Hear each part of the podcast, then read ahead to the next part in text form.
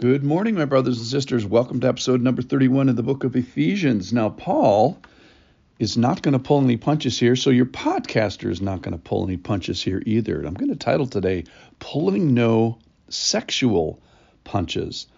And we've just got done talking about the second most difficult thing in the Bible, which is, to, is forgiveness. And for many, today's lesson will be the third most difficult thing. We're heading towards a section we're in it already, uh, a big section about how to live a holy life, how to walk in a holy way, how to walk in a way that's pleasing to God, that doesn't interfere with our relationship to Him. And let nothing be a hindrance to the intimacy that we are supposed to be having with God as well as our fellow human beings. So here is the section. It's from Ephesians chapter 5, 1 through 5. Therefore, be imitators of God as beloved children, and walk in love. Christ loved us and gave himself up for us as a fragrant offering and a sacrifice to God. Verse 3 But sexual immorality and all impurity or covetousness must not even be named among you, as is proper among saints. Let there be no filthiness or foolish talk or crude joking, which are out of place, but instead let there be thanksgiving.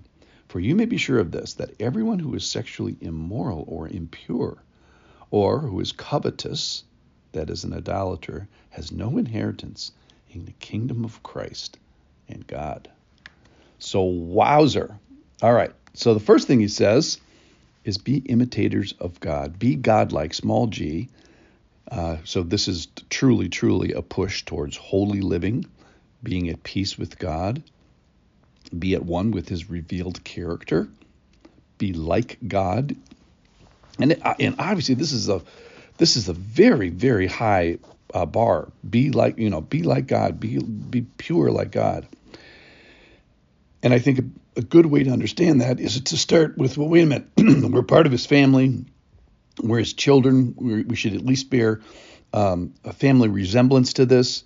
Let's remember what he's done for us, that he's adopted us, that he's elected us, he's chosen us, he's favored us. We are beloved parts of his family. Remember who our identity is. Our feet are in the butter tub of God's love, about his, in his in the butter tub of his kindness, in his mercy and his grace.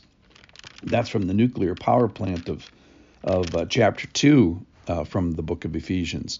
So remember, you know, remember who we are because it has it's going to uh, be necessary as we we say, but rem- be careful on what you do. So he's saying, hey, be careful. I'm going to ask you something hard here. So then he says, walk in love and raises the bar incredibly as Christ loved us. So we have this this perfect example. And then uh, you know, the sacrificial love.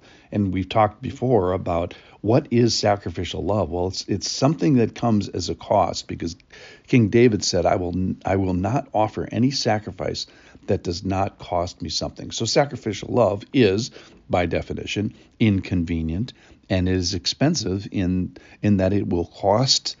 Uh, some of the resources, some of the things that I value. So back up in 423, uh, he talks about all the things that we're supposed to be putting on behaviors and putting off behaviors and changing our way of thinking. Um, and and today we're going to find how this this sacrificial love extends to another, specifically with regards to sex. So here we go. So God created us as sexual beings. All of us have sexual engines, uh, and it's the most wonderful thing in the world when it's used uh, pro- productively, and by that I mean in the co- confines of the the boundaries in the walled garden that He would have for us, which is is marriage. God is a huge fan uh, of sexuality. He's the inventor. He's the engineer of it, and He definitely wants you to have a robust uh, sexual life. Now that doesn't come without uh, limitations. We have this wonderful God. He has this wonderful plan. He's he created us with wonderful sexual uh, aspects to our life, but He's also given us protections in the walled garden of marriage. And our problem is that we spill outside of that pattern and that place and that plan. And so here he says, but sexual immorality, which is the word porneia, in, in the Greek, which has which is a uh, catch-all phrase for all sexual immorality. Uh, and so then he's going to ask, well, where's the sexual line? How how pure do I need to, to, to be living? Should I be as close as possible to the line to uh, you know affairs and porn and uh, other wrongness in sexual living, or should I pull that line back? You know, back with actions, back with images, back with verbal responses. So what's out of bounds? And he answers here and he says, Hey, don't even name it. Let your speech and your sexual purity be related. You, you have this, uh, you know, family association with God and a public reputation that is uh, that's being displayed, and therefore it, it it's at risk. So, so way before behaviors, way before images, even in your talk, no filthiness, no foolish talk, no crude uh, joking. So, what he's saying here is there is a proper way to behave, there is a proper way to speak, there is a proper way to think, uh, even with regards to sexually. So, so we live in a world. Obviously, this is a fallen world. We have, you know, pornography and websites ded- dedicating uh, themselves to facilitating sexual uh, uh, hookups and apps on your uh, on your phone things outside of marriage. You you may have associations with people that assume or promote or even encourage, much less joke, sharing uh, uh, image of things that are not proper, not proper. So there's very few people who do this area uh, perfectly or or even well. And I, I think today, if you're one of those people, I think today would be a great day to say, I am sorry. I have messed up. I repent. I turn. Please forgive me.